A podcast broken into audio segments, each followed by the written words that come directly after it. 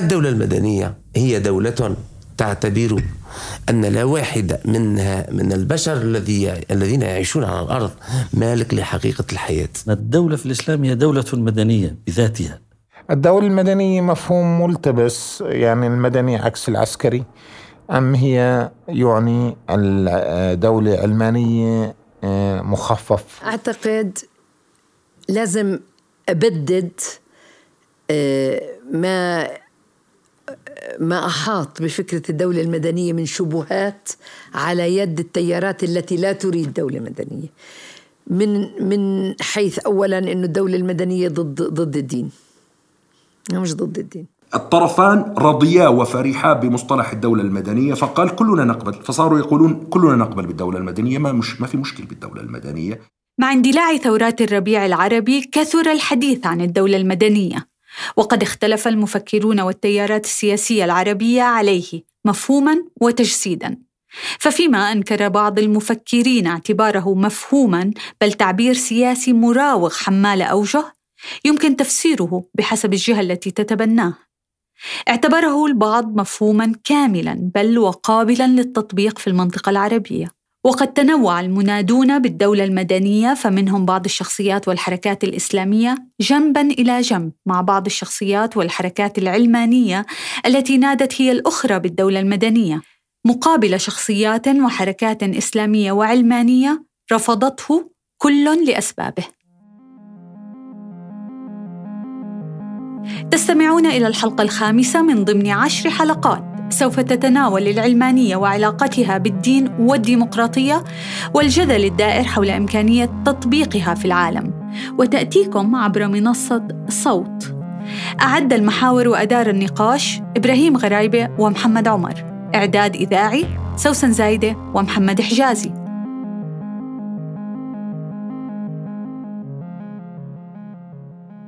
الدكتور الحي الغرايبة المحاضر في كلية الشريعة بجامعة الأردنية كنت من أوائل من تحدث عن الدولة المدنية في الأردن. ما هو تعريفك لها؟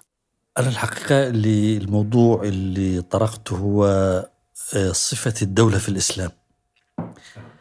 فأنا البحث اللي أنا قمت فيه في هذه المسألة أنا ما أود أن أقول ليس موقفا من الدولة المدنية. وإنما أنا النتيجة التي آه، اقتنعت بها أن الدولة في الإسلام هي دولة مدنية بذاتها. يعني أعتقد أنه آه، الدولة الإسلامية مرت بمراحل كثيرة سواء مرحلة الراشدين أو مرحلة بني أمية أو دولة بني العباس. لم يصفوا أنفسهم أنهم دولة دينية ولم يصفوا أنفسهم أنهم دولة إسلامية. ولا التاريخ وصفهم بذلك. يعني يقول دولة الراشدين أو دولة بني أمية أو دولة بني العباس أو دولة الأيوبيين أو الفاطميين تمييزا للمرحلة. واعتقد أن آه، الحكم في كل هذه المراحل هو جهد آه، بشري خالص. وهذا الجهد البشري يقترب من المثل الإسلامية أو يبتعد بين مرحلة وأخرى. والدين هو عبارة عن مجموعة من المبادئ والقواعد والمثل. تطبيق هذه القواعد والمثل على على الأرض وفي الواقع جهد بشري يختلف بين مرحلة ومرحلة بحسب ما لديهم من علم ومعرفة وخبرة وقدرة على إدارة المجتمع البشري. وفي كل هذه المراحل كان من يستلم السلطة ليس باسم الدين. كيف يرى الدكتور الحيل إمكانية تجسيد هذه الدولة في الواقع بحسب الإسلاميين المنادين بها؟ عندما بحثت آه، مثلا الدولة المدنية ومعناها أنا أقول دعونا نذهب إلى المضامين.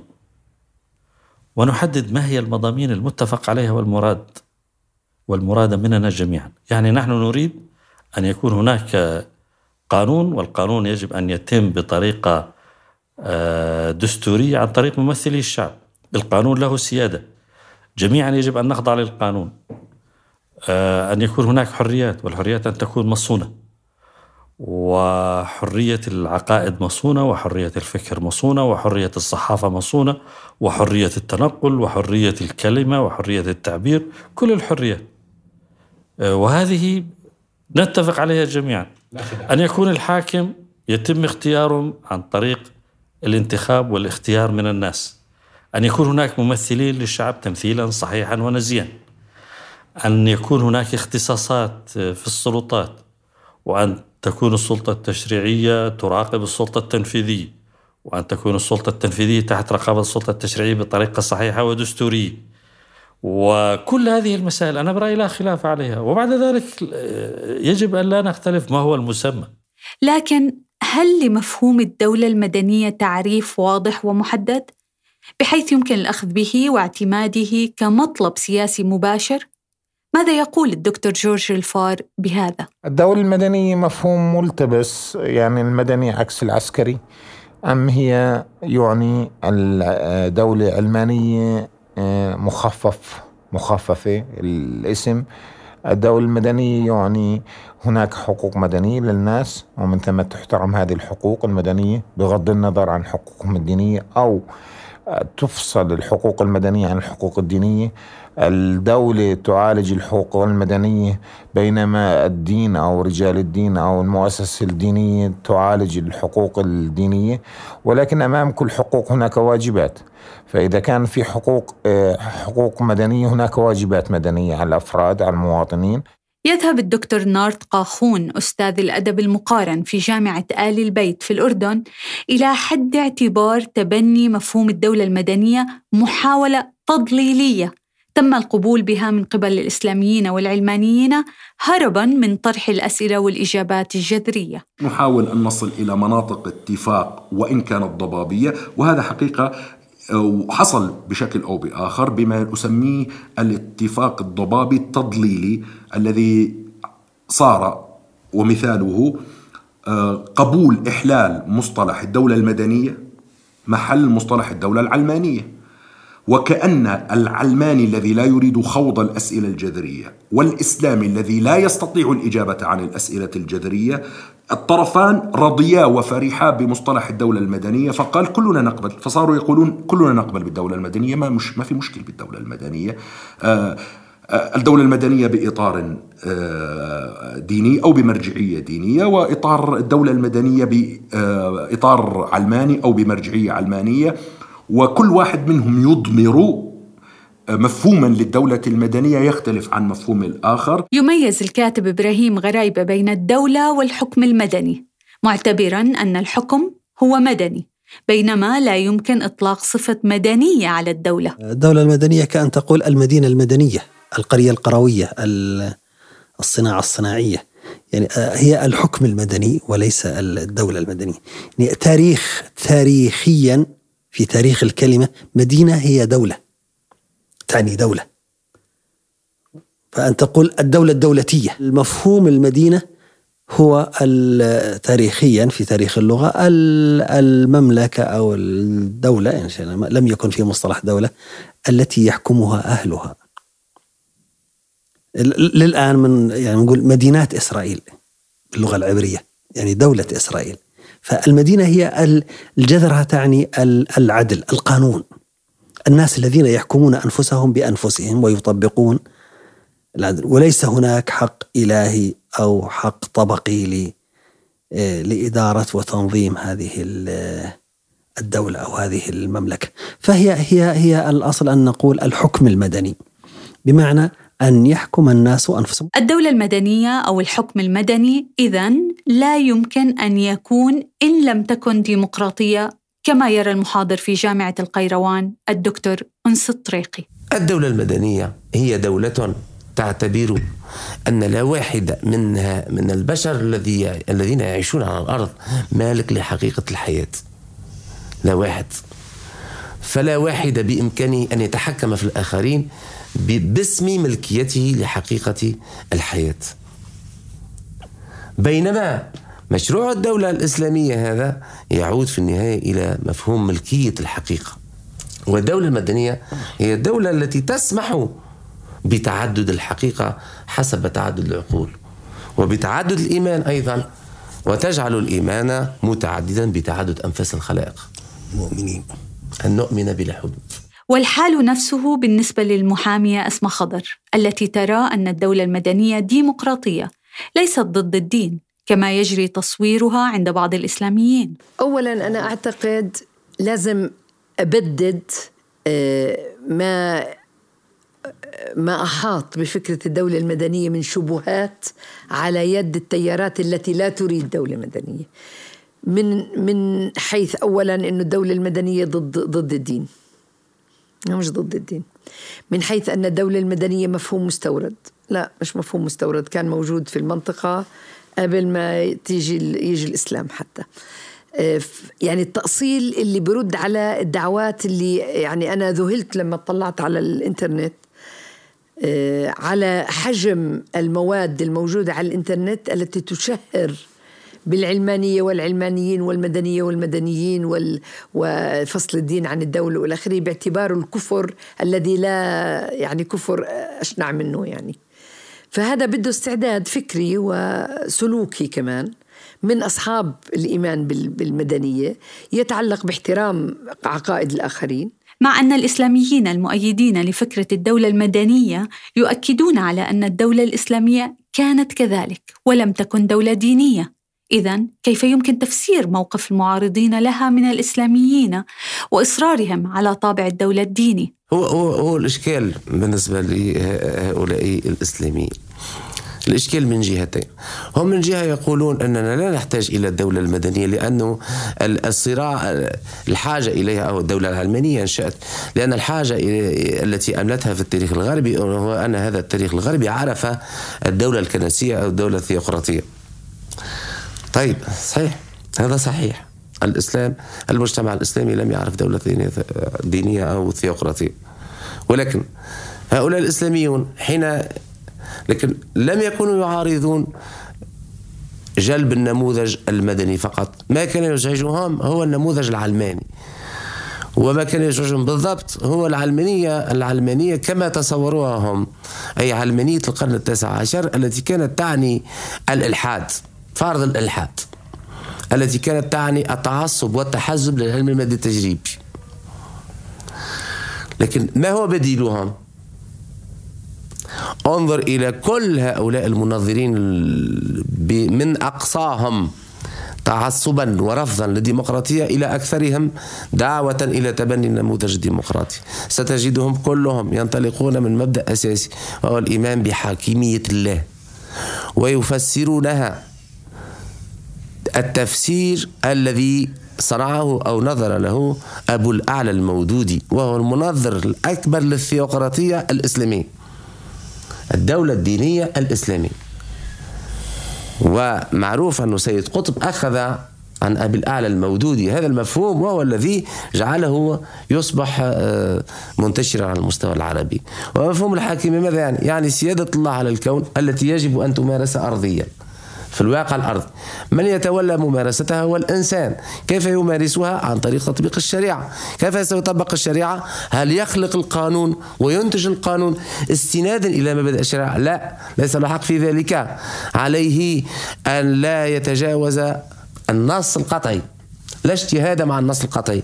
ستجد هذا عند أكثرهم تحررا. آه هناك مشروعية عليا وهذا المنطق يؤدي إلى تحويل البشر إلى ممثل للإرادة الإلهية. وهذا أكبر خطر آه، مهدد في هذا المشروع. الحقيقة يعني ما أقوله لم أشعر أن هناك من ينتسب إلى العلم وإلى الفقه آه، يناقض ما أقوله. وأحيانا الذين يتنطحون آه، للمواجهة في هذه المسألة أشعر أنهم ليسوا متخصصين وليسوا على درجة لا من العلم ولا من الفقه الذي يؤهلهم للإدلاء بدلوهم في هذا المجال وإلى ماذا يستندون في فهمهم للدولة الدينية؟ أنا أشعر أحيانا أن الذين ينتسبون إلى ما نسميها المدرسة الدينية في العصر الحاضر أو الإسلامية آه، تعلموا أيضا وفق المدرسة الغربية في تصنيف العلوم.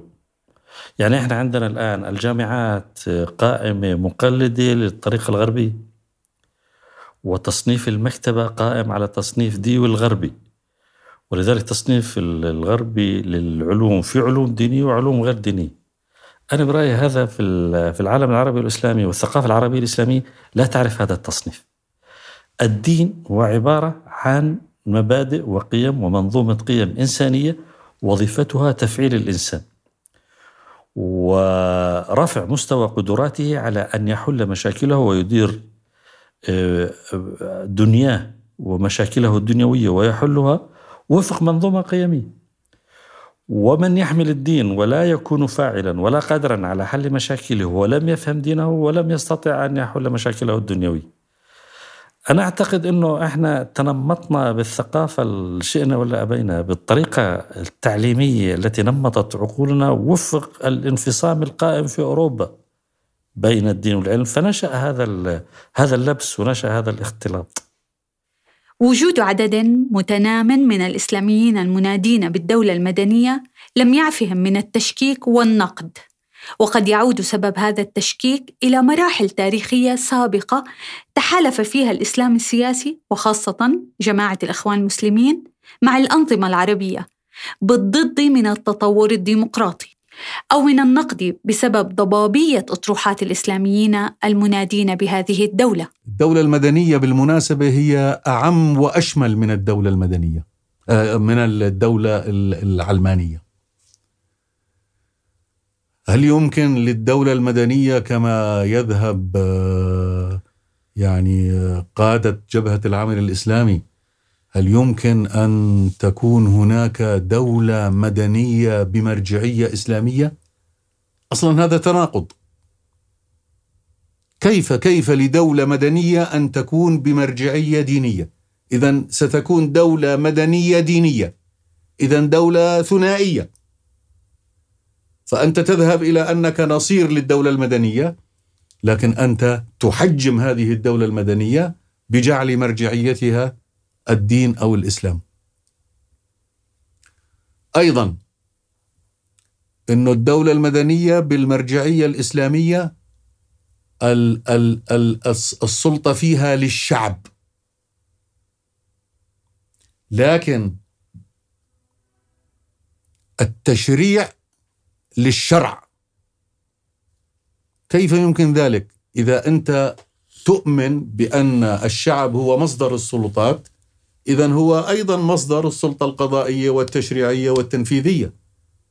وبالتالي وبالتالي أنت تحجم الدولة المدنية لا بل تقزم الدولة المدنية. بعيدا عن مدى لبس مفهوم الدولة المدنية والخلاف عليه وعلى إمكانية تجسيده في الواقع، وبعيدا عن التيارات المتطرفة التي لا تؤمن بالدولة المدنية، يمكن القول أن هناك نقاط تفاهم مشتركة بين الكثير من المفكرين والتيارات كما لمسنا. يمكن القول أن هناك نقاط تفاهم مشتركة بين الكثير من المفكرين والتيارات كما لمسنا يمكن البناء عليها لتوسيع دائرة المطالبة بهذه الدولة. سيما وأن الجميع اتفق على أن الدولة المدنية تعني في النهاية دولة حديثة تتمتع بنظام حكم ديمقراطي يستمد سلطته وشرعيته من الشعب وتستند إلى سيادة القانون. في الحلقة القادمة سوف نتناول الدولة العربية القادمة. هل هي دولة علمانية حقا كما يقول بعض الإسلاميين أم هي دولة مدنية كما يقول البعض الآخر؟ ما هو تصنيفها؟ ما الذي يمكن عمله لتصبح الدولة العربية مدنية في رأي الداعين لهذا النمط من الحكم؟